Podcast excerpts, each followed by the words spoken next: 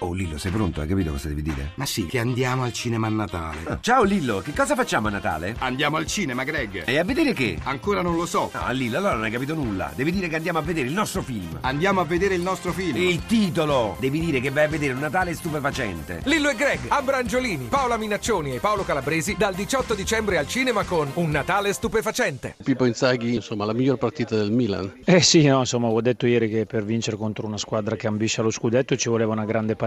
L'abbiamo fatta fatta, ma è un periodo che stiamo facendo buone cose, insomma, dal derby, partita a Genova con la Sandoria, alla partita con l'Udinese, Genova hanno fatto una buona gara persa un calcio, per un calcio d'angolo. Oggi è una bella iniezione di fiducia, soprattutto per i miei giocatori, insomma, sono molto orgoglioso del loro atteggiamento, della loro voglia e bene, insomma, sono contento per tutti perché era l'ultima partita a San Siro, per i nostri tifosi, gli abbiamo regalato penso una bella serata. Grande senso pratico, grande personalità, soprattutto eh, quei tre davanti che si sono resi molto utili anche per la squadra oltre a fare Menez un gol meraviglioso, Bonaventura una signora partita e Ondà nel finale esserci ancora, insomma il lavoro di questi tre si è sentito in modo particolare.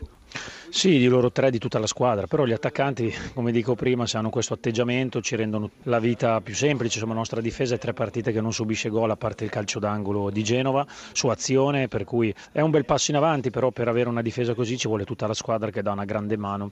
Abbiamo fatto, secondo me, sono partite di grande umiltà da squadra vera e questo ci aiuterà sicuramente a crescere e, a fare quel salto in avanti che ci auguriamo, che ci auspichiamo. Ecco. Domande da studio per Inzaghi. Sì, sì, buonasera Inzaghi, sono Massimiliano Graziani da studio. Allora, il presidente buonasera. Berlusconi ha detto che siete da Champions League. Stasera avete vinto, eh, quindi le chiedo, siete da, da, Champions League?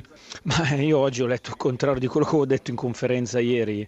Io non è che credo, non credo al terzo posto, anzi, il presidente è bravissimo a stimolarci e io alleno il Milan e sono molto ambizioso, però so solo che, so, so, so che col lavoro si può arrivare lontani, per cui il nostro sogno è quello di poter arrivare terzi, cercheremo di fare il massimo massimo, ma io voglio cercare di far dare ai miei giocatori il massimo che hanno e poi vedremo che posizioni di classifica avremo raggiunto a fine della stagione. Eh, limiti lei non se ne mette quindi? No, no, ma io, mm, io sono, oggi sono molto felice e orgoglioso di questa squadra perché ha avuto lo spirito giusto. Poi eh, penso che se giochiamo così sarà difficile per tutti batterci, però insomma, domenica scorsa stavamo parlando di tutt'altre cose, per cui il calcio è così, bisogna vivere ogni partita, però questo è un bella iniezione di fiducia per tutto l'ambiente.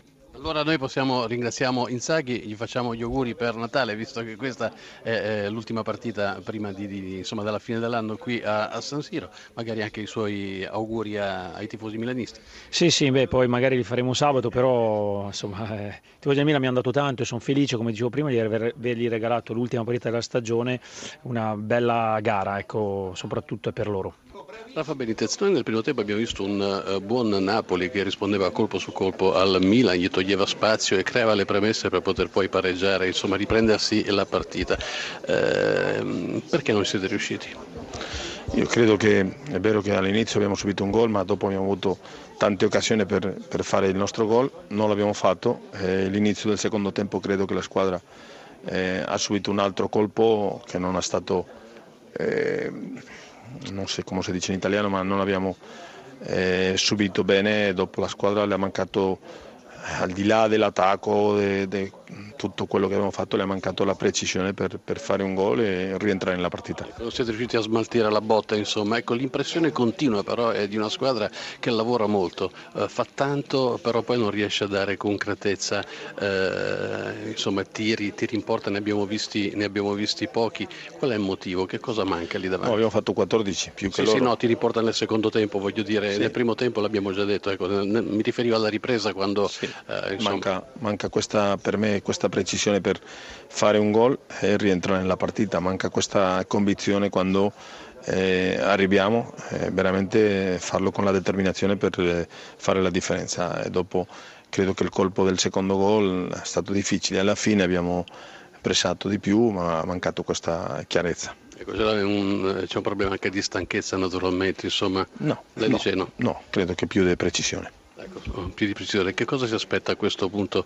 Come, che, cosa può, che, cosa può, cambiare eh, da qui in poi insomma, per risolvere questo problema? provare chiaramente a, a spingere di più, eh, provare a analizzare que, eh, quelle cose che non facciamo bene e vincere la partita con il Parma per avere più fiducia per la, la Supercoppa. Ecco, in particolare lei questa sera che cosa ha chiesto che la squadra non è riuscita a fare? Al di là dei tiri in porta naturalmente dei gol, questo Gol, è chiaro. chiaro, gol, fare gol. Per il resto ha avuto tutto. No, eh, abbiamo visto che la squadra, eh, tutte e due reti che abbiamo subito, se poteva fare di meglio.